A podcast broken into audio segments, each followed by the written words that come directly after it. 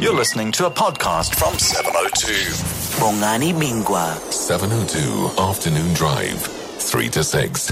It is nine, 19 minutes after 4 o'clock. Every year, of course, as the official opposition in the National Assembly, the Democratic Alliance releases a report card, particularly, of course, of uh, President Jacob Zuma and his cabinet. And today they've rated the president and Deputy President Cyril Ramaphosa with E, with an F and an E rating for their performance this year.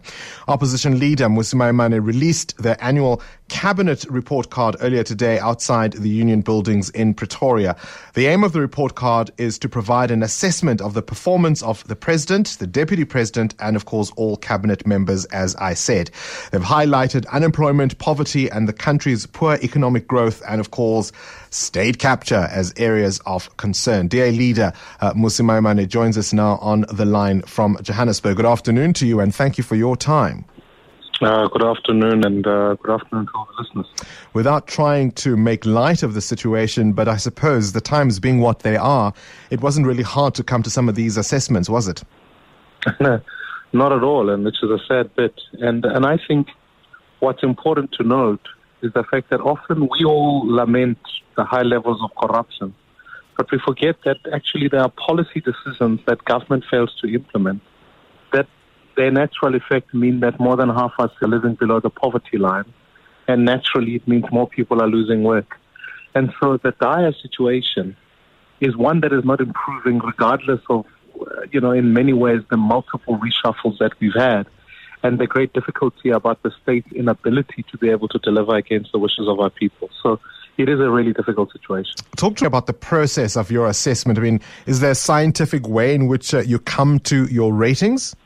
Yeah, we don't. Um, we take the, the, the exercise very seriously. So what we do is we task each portfolio committee to look at three really distinct areas. What was the strategic intent of the ministry, being financially responsible with that, and has there been uh, engagement with the actual minister, her, him or herself?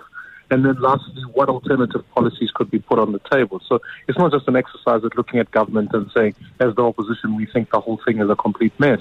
It's also about saying, here are some alternatives we wanted to put on the table, and neither the ministry accepted those or rejected them, or in fact is not inclined to do so. So if you take David Mahlobo, at the Minister of, uh, of, of Energy. He's new there, so it would be his score is not a reflection of just on him. It's also about the department, the fact that they are now pushing ahead with a nuclear program that is simply unaffordable for the people of this country.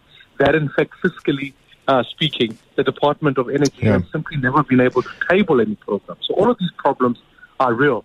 Well, those also are very interesting because, of course, in a way, he's kind of reversing policy decisions that were being made in the department uh, through scientific modeling, no, no less. Uh, but because he's come in and has the authority as the principal, he's reversing those. But I'll park that aside.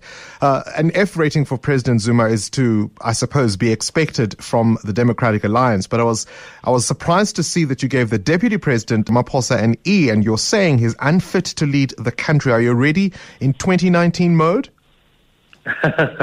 Not at all. I mean, you know, we have to assess him as leader of government business. And what is true is that, you know, outside the deputy president is calling for a judicial commission of inquiry, is anti-corruption, but actually inside where it matters, inside parliament itself, he's voted to support to defend Jacob Zuma. In fact, on more than one occasion, stood against us when we asked for a parliamentary inquiry into state capture.